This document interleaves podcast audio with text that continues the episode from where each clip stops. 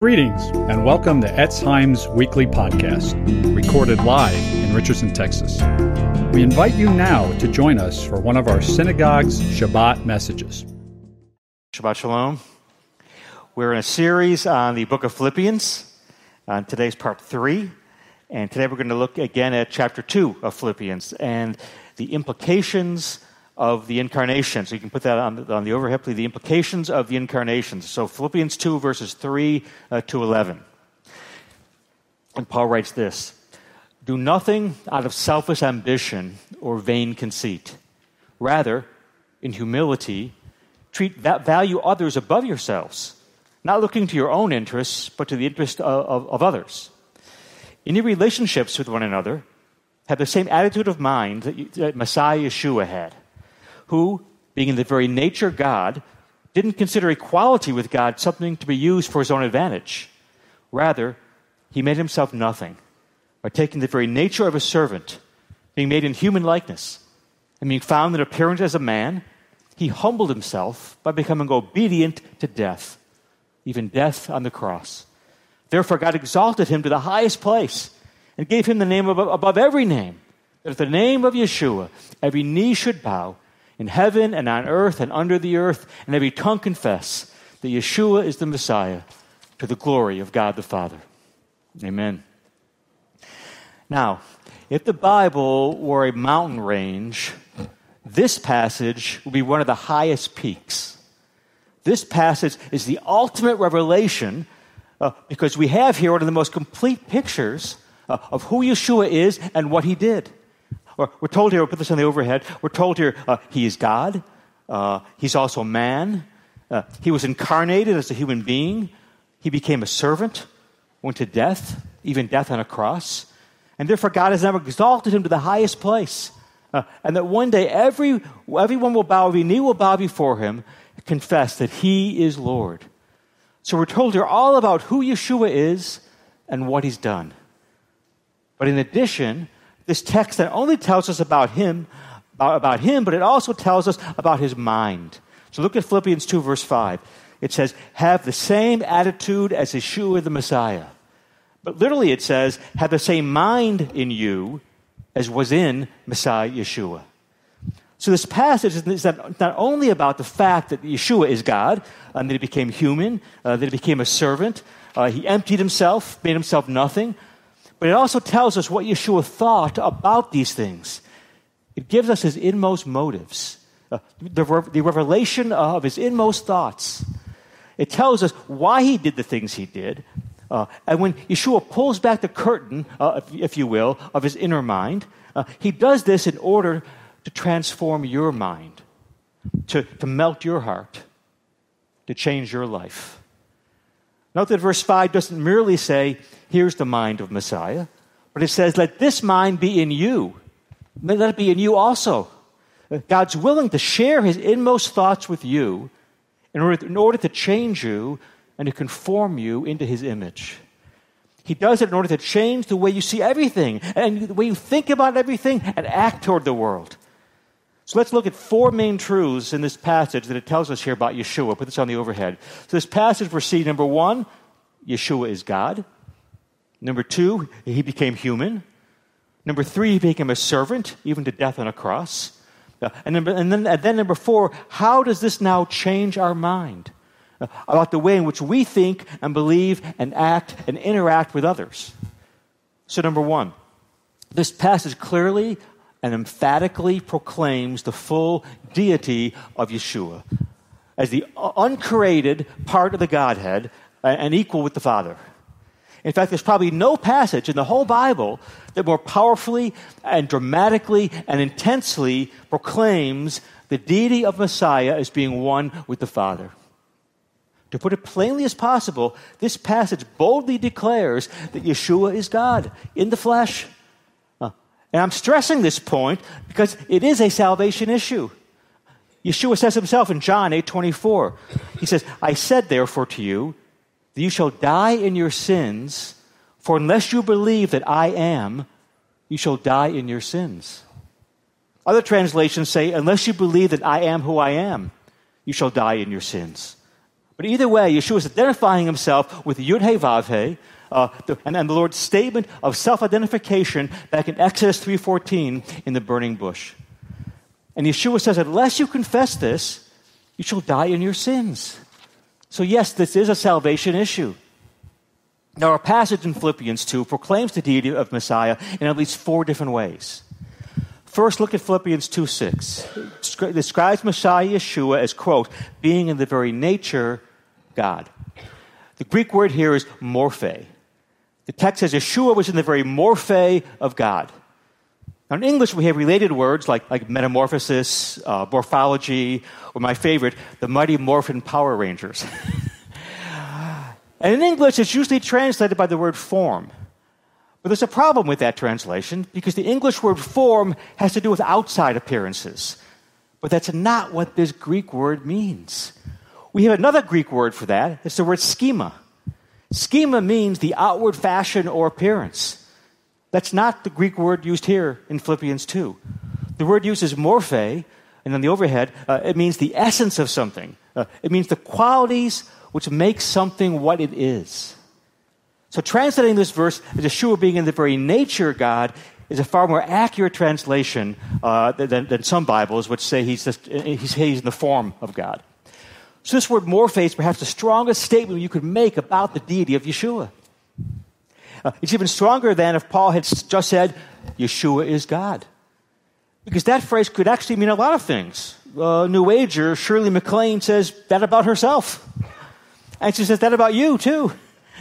So there's a lot of things you could read into that statement uh, in the overhead, but this is much different. Paul's saying that Yeshua has the unique and identical qualities that make God God. Yeshua is the very substance of God. Yeshua has the very characteristics of God, the very being of God. So this is an incredibly uh, strong statement in Philippians 2 6. The Yeshua is in the very nature God. Now, that's not enough. A second way this passage shows us the magnitude of this claim is the second half of this verse. Who, who being in very nature God, didn't consider equality with God something to be grasped.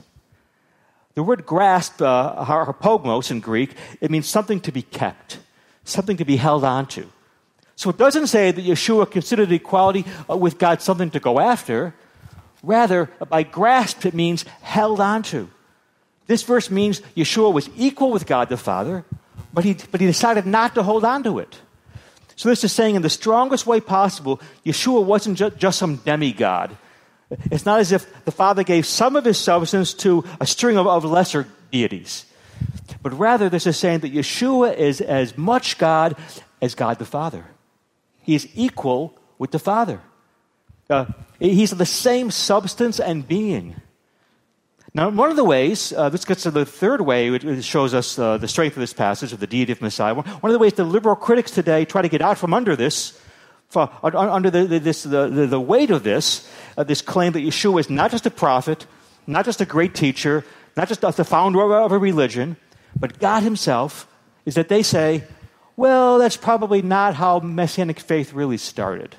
Probably, in the beginning, Yeshua was a, teacher of peace and love. Uh, and his followers understood the, that too.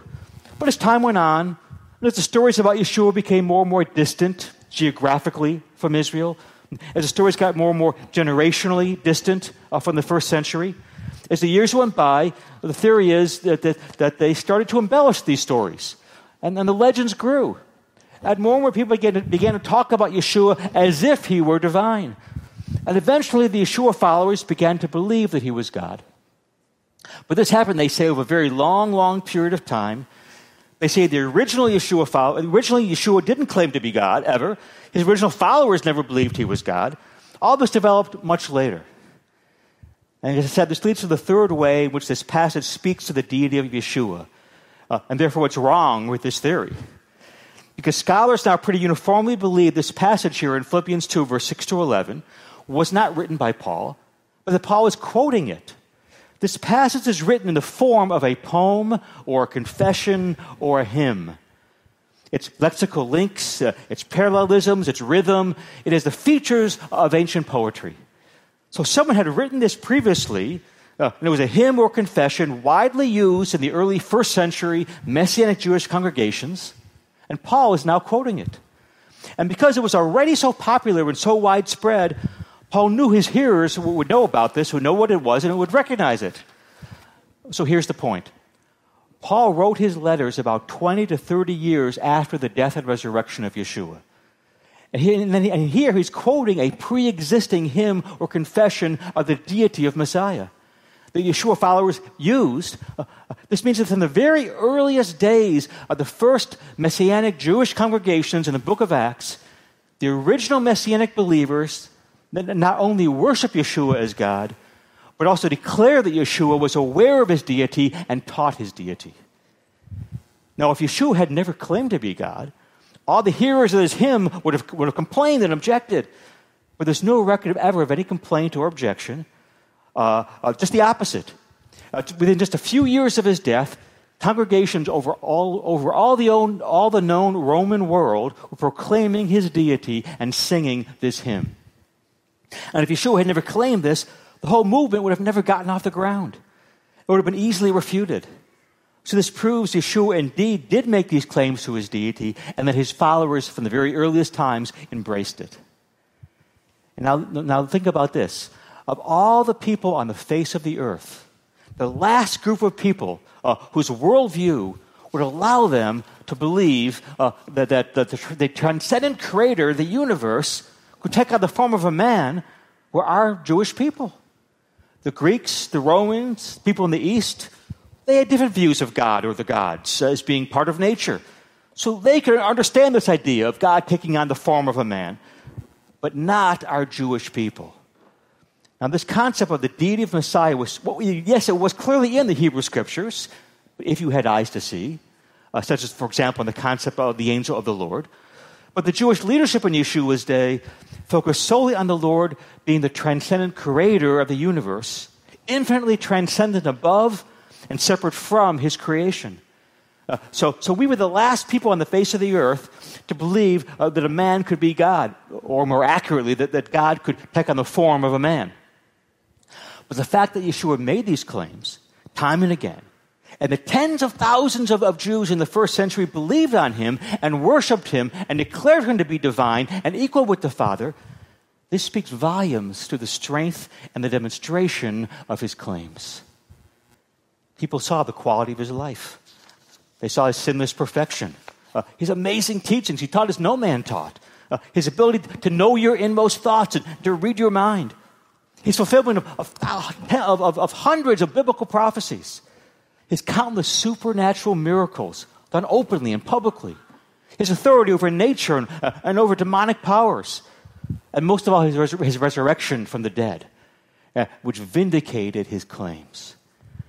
So that's the third clear uh, uh, uh claim in this passage to Yeshua's divinity, the early acknowledgement of his followers, right from the start of his deity, as shown by Paul quoting this hymn or this confession that was already well established by the time Paul wrote Philippians, just 30 years after the death of Yeshua. And then, fourth, this passage ends in verses 10 to 11, saying this on the overhead Philippians 2, verse 10. At the name of Yeshua, every knee will bow and every tongue confess that Yeshua is Lord, to the glory of God the Father. Well, first of all, um, it's calling Yeshua uh, uh, Lord, Kyrios in the Greek, which is the same word used for Yud He Vav He in the Septuagint, which is the rabbinically approved Greek translation of the Hebrew Scriptures.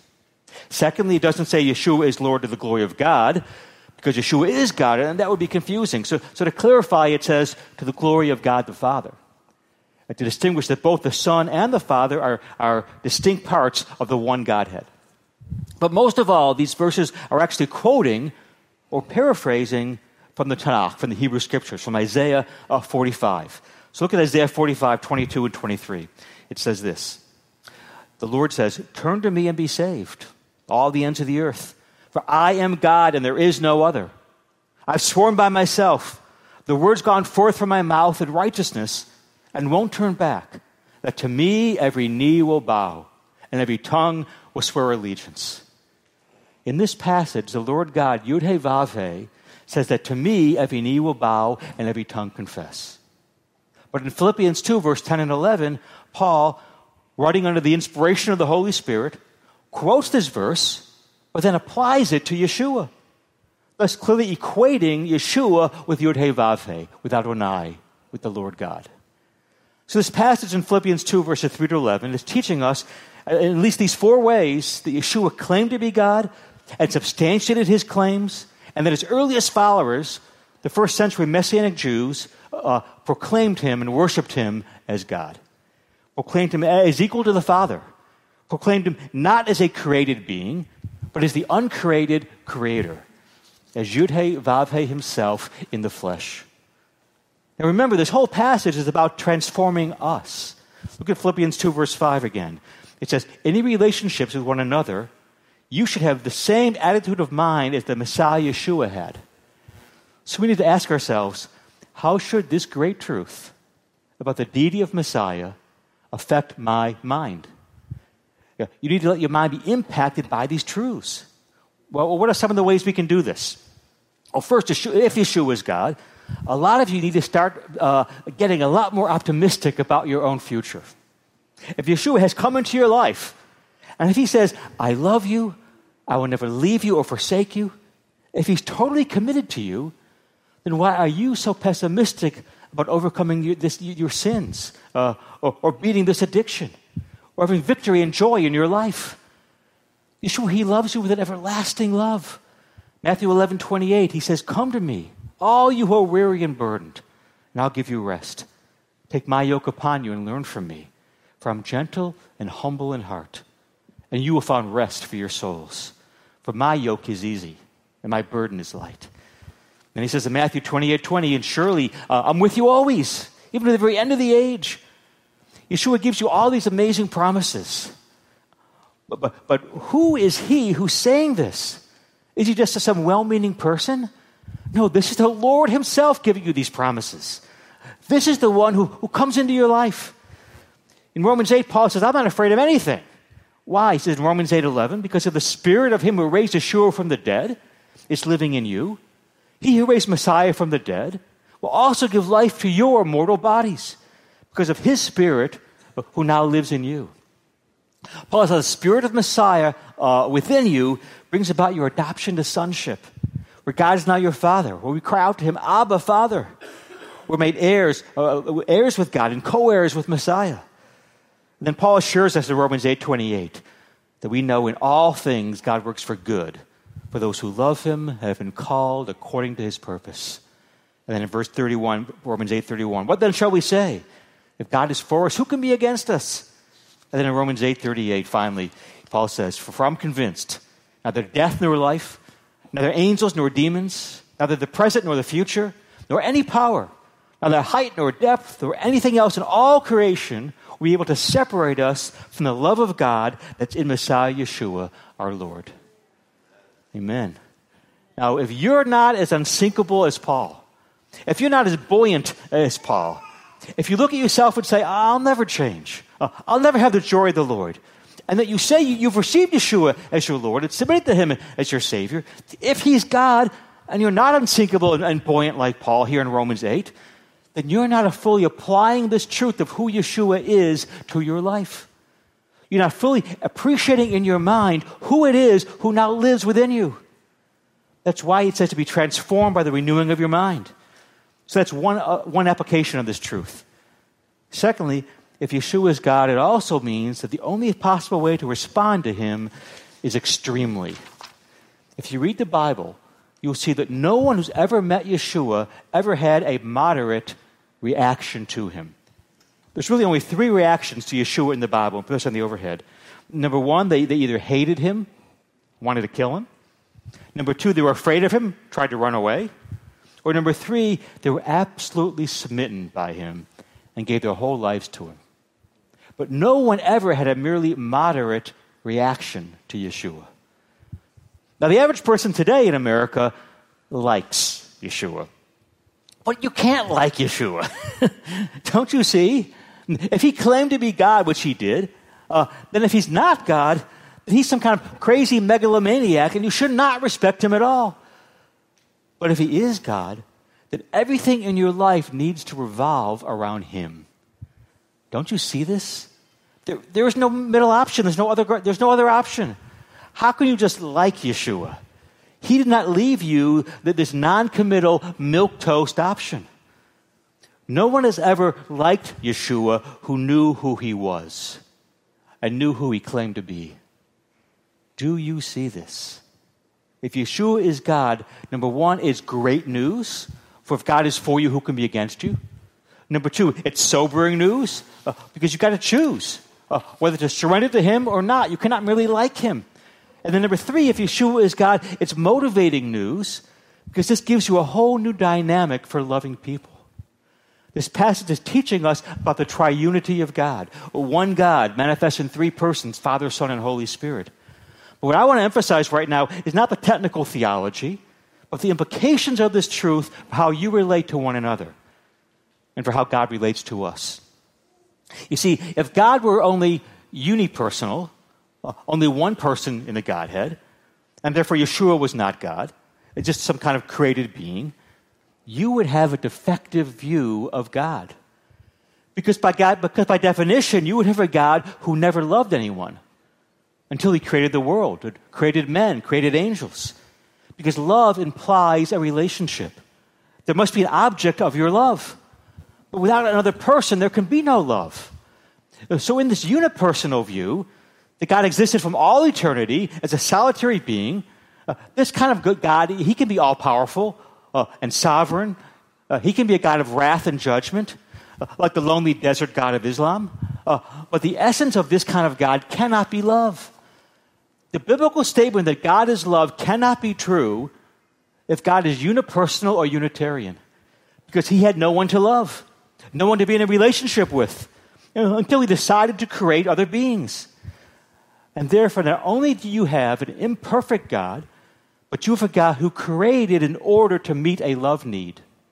He created in order to have love. On the overhead, thankfully, that's not true of the God of the Bible. For the God of the Bible, the triune God, love and relationship are eternally inherent within him. He always had love and relationship, beginninglessly. Father from all eternity was always loving the Son, who, who was loving the Spirit, who was loving the Father, in an, an endless circle of infinite love being poured out and received. And the overhead. And so when God created the world and created us, He created not to get love, but to give love. He created out of the overflow uh, and the abundance of his infinite love. For God is love. He created us, he created not to use us uh, to meet his needs, but to bless us with the richness and the spillover of the love he had for all eternity expressed within the Godhead. Now, do you know what this means?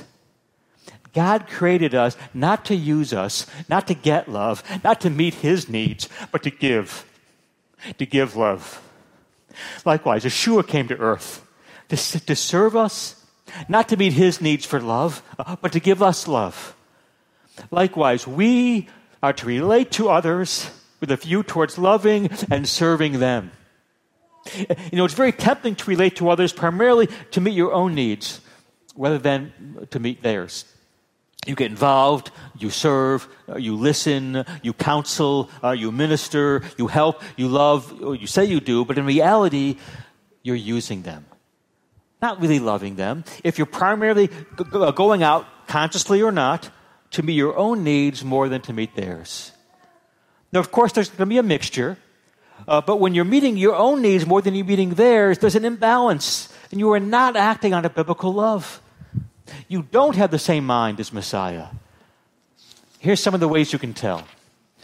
Do you find that those people who, whom you're trying to love and minister to, uh, what if they don't respond?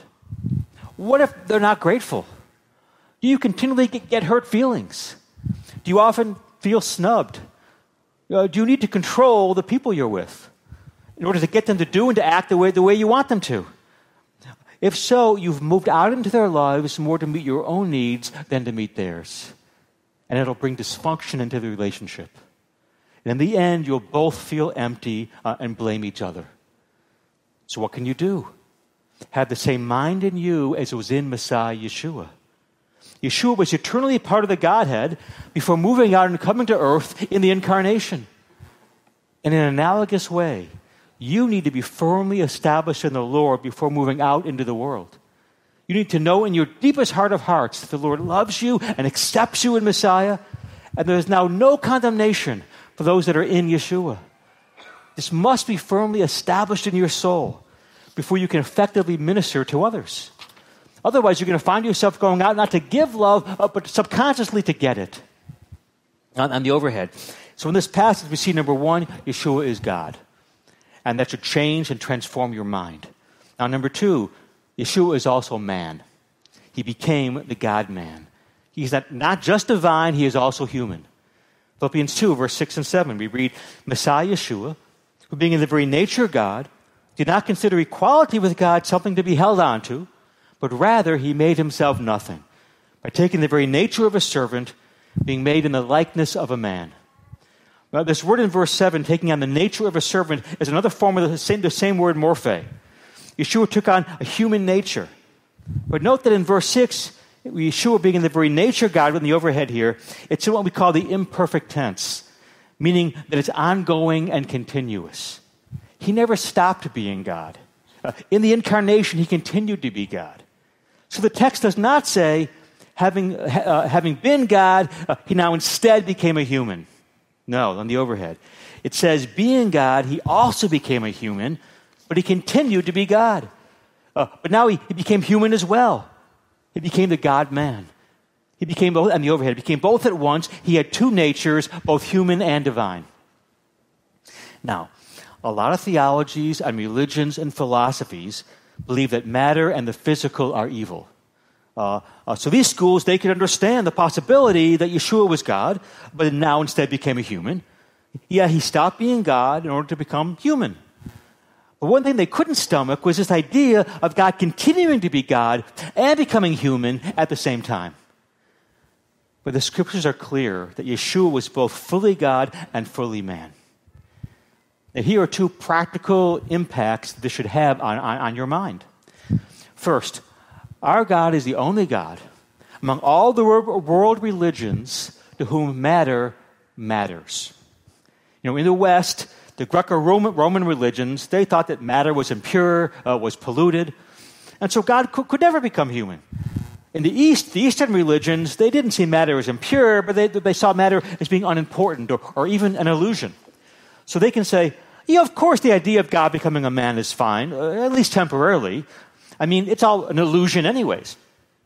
But neither the Greco Roman pagan religions in the West, nor the Eastern religions like Buddhism uh, and, and, Hinduism in the East, uh, nor, of course, Islam or Rabbinic Judaism, none of these would ever say what Yeshua faith, what Messianic Judaism says, that God inhabited a body permanently. God took into himself the physical. It says in Colossians 2, verse 9, in him all the fullness of the Godhead dwells in bodily form. No other religion has ever had the audacity to say that. And that changes everything for us. You know why? Messianic faith, Yeshua faith, is the only religion that acknowledges and understands that God does not think of the spiritual as more important than the physical, or the physical as more important than the spiritual. And that changes the way we deal with things.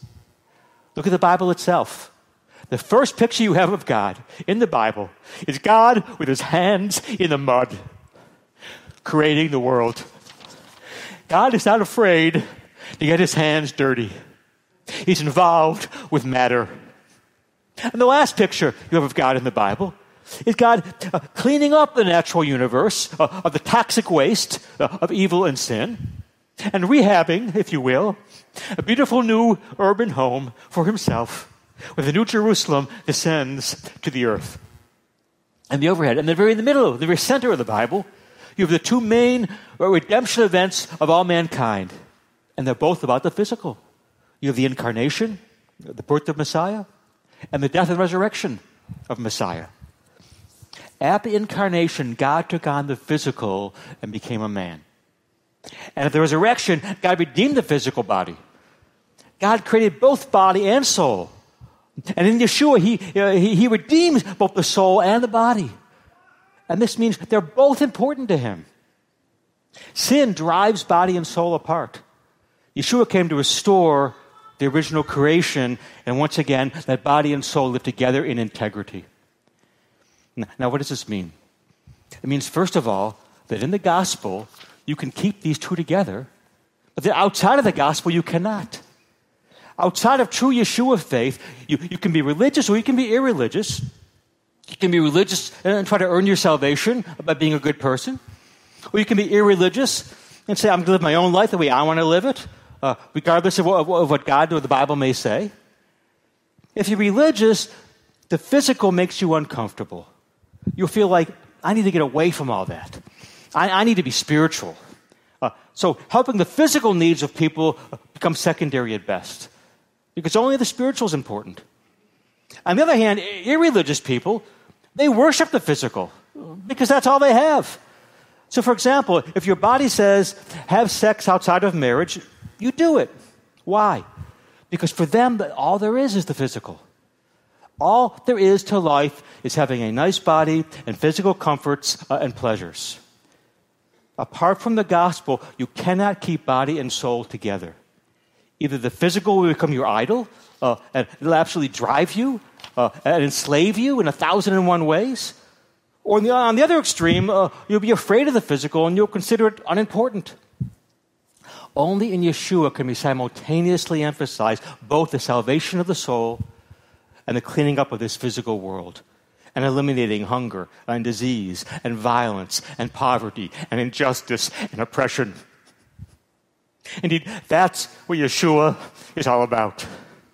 He came to, uh, to offer salvation, make it possible through his death and resurrection, but he also came to heal the sick. Uh, and cleanse the leper, and give sight to the blind, and feed the hungry, and make the lame walk.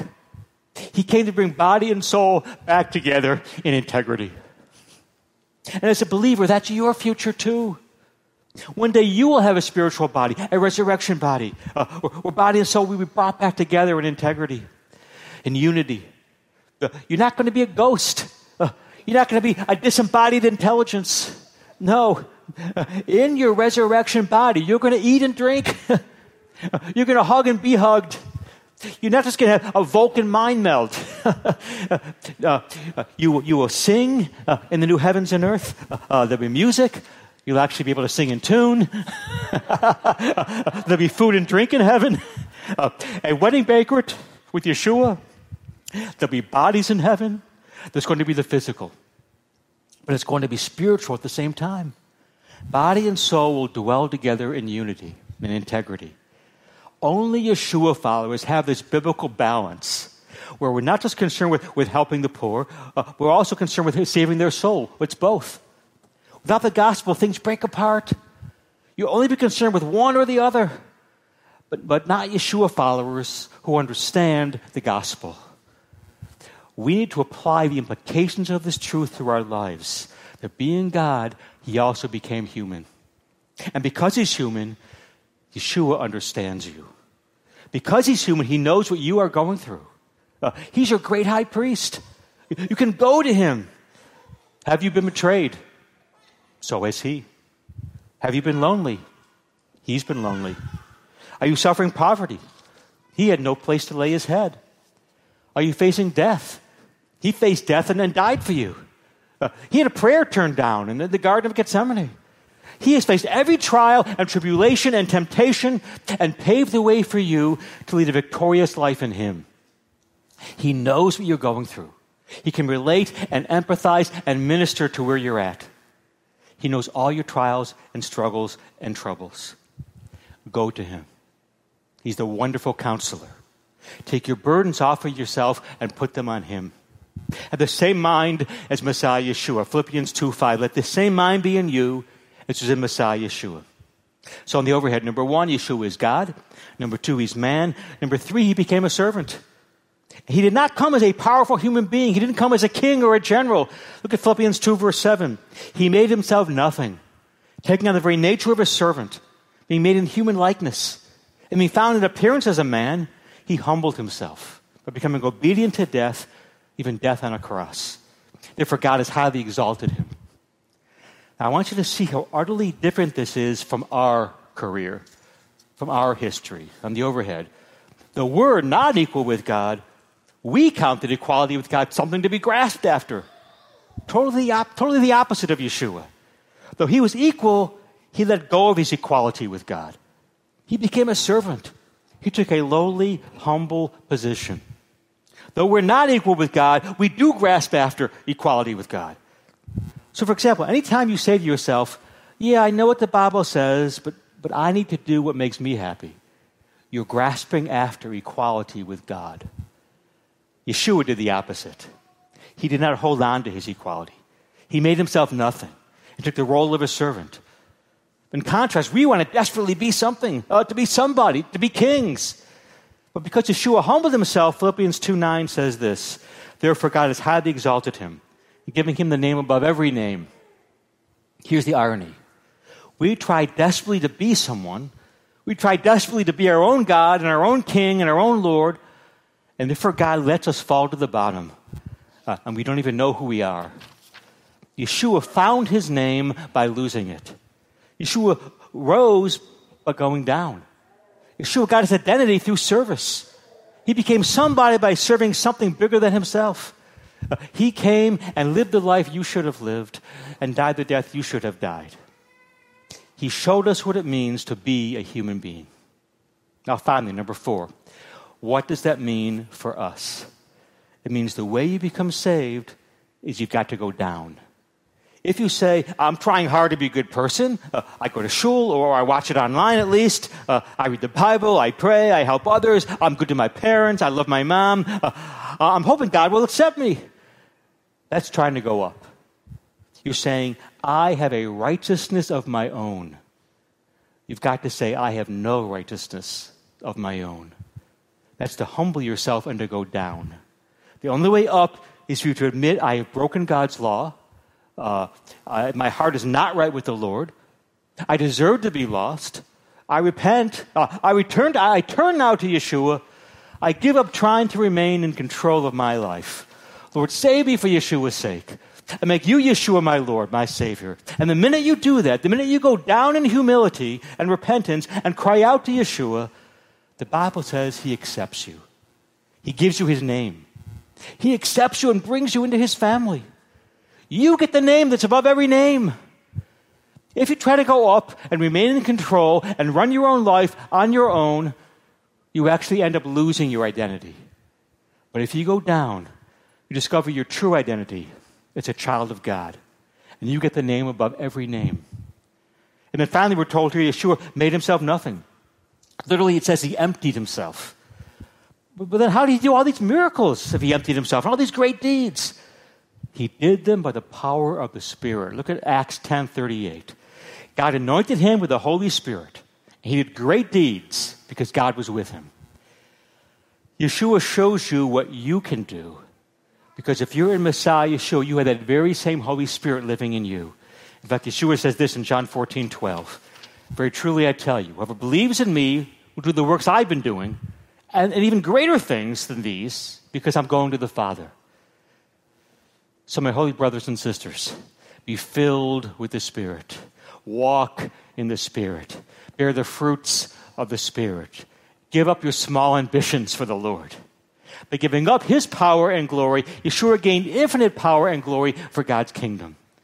In the same way, when you become a servant, you are given incredible spiritual power. Uh, when you live and walk in the Spirit as a servant, self sacrificially laying down your life and serving others, then there's nothing you can't do for God's kingdom. Yeshua is God. Let that change your mind. Yeshua is human. Let that change your mind. He became a servant. Let that change your mind. Amen. Let's stand and pray. I'll leave the music team to come on up. Thank you, Father. Thank you, Father, for this great revelation uh, of the full deity and humanity of Yeshua. I mean, you know, this isn't just some, some dry theology, but this is a salvation issue. And it has great practical implications. We thank you, Yeshua, that as God, you have the power to change our life. and give us victory over sin and addiction and temptation. Your Spirit dwelling within us has the power to cause us to, to live holy, set apart, pure lives as we walk with you. And because you're God, Yeshua, we can't merely just like you. Uh, uh, or we must give, give our whole lives to you. Uh, be totally yours. And because you are love, existing in, in a love relationship with Father, Son, and Spirit from all eternity, we too are called to love one another with the very same self sacrificial, other oriented, servant love. Thank you, Yeshua, that because you also became a man, you can relate to us, you can empathize with us. You are a great high priest, you intercede for us. And if you are for us, Yeshua, who can be against us? Yeshua, though you're Lord, you nevertheless humbled yourself. You became a servant for us. Lord, today help us likewise to humble ourselves, to take the lowly place, take the needs of others above ourselves. For in your kingdom, Lord, the way up is down. So, Lord, fill us now with your spirit, the spirit of the living God, so that we may live the life you call us to live and do the works you call us to do. We pray this all in your holy name, B'Shem Yeshua. Amen. Shabbat Shalom.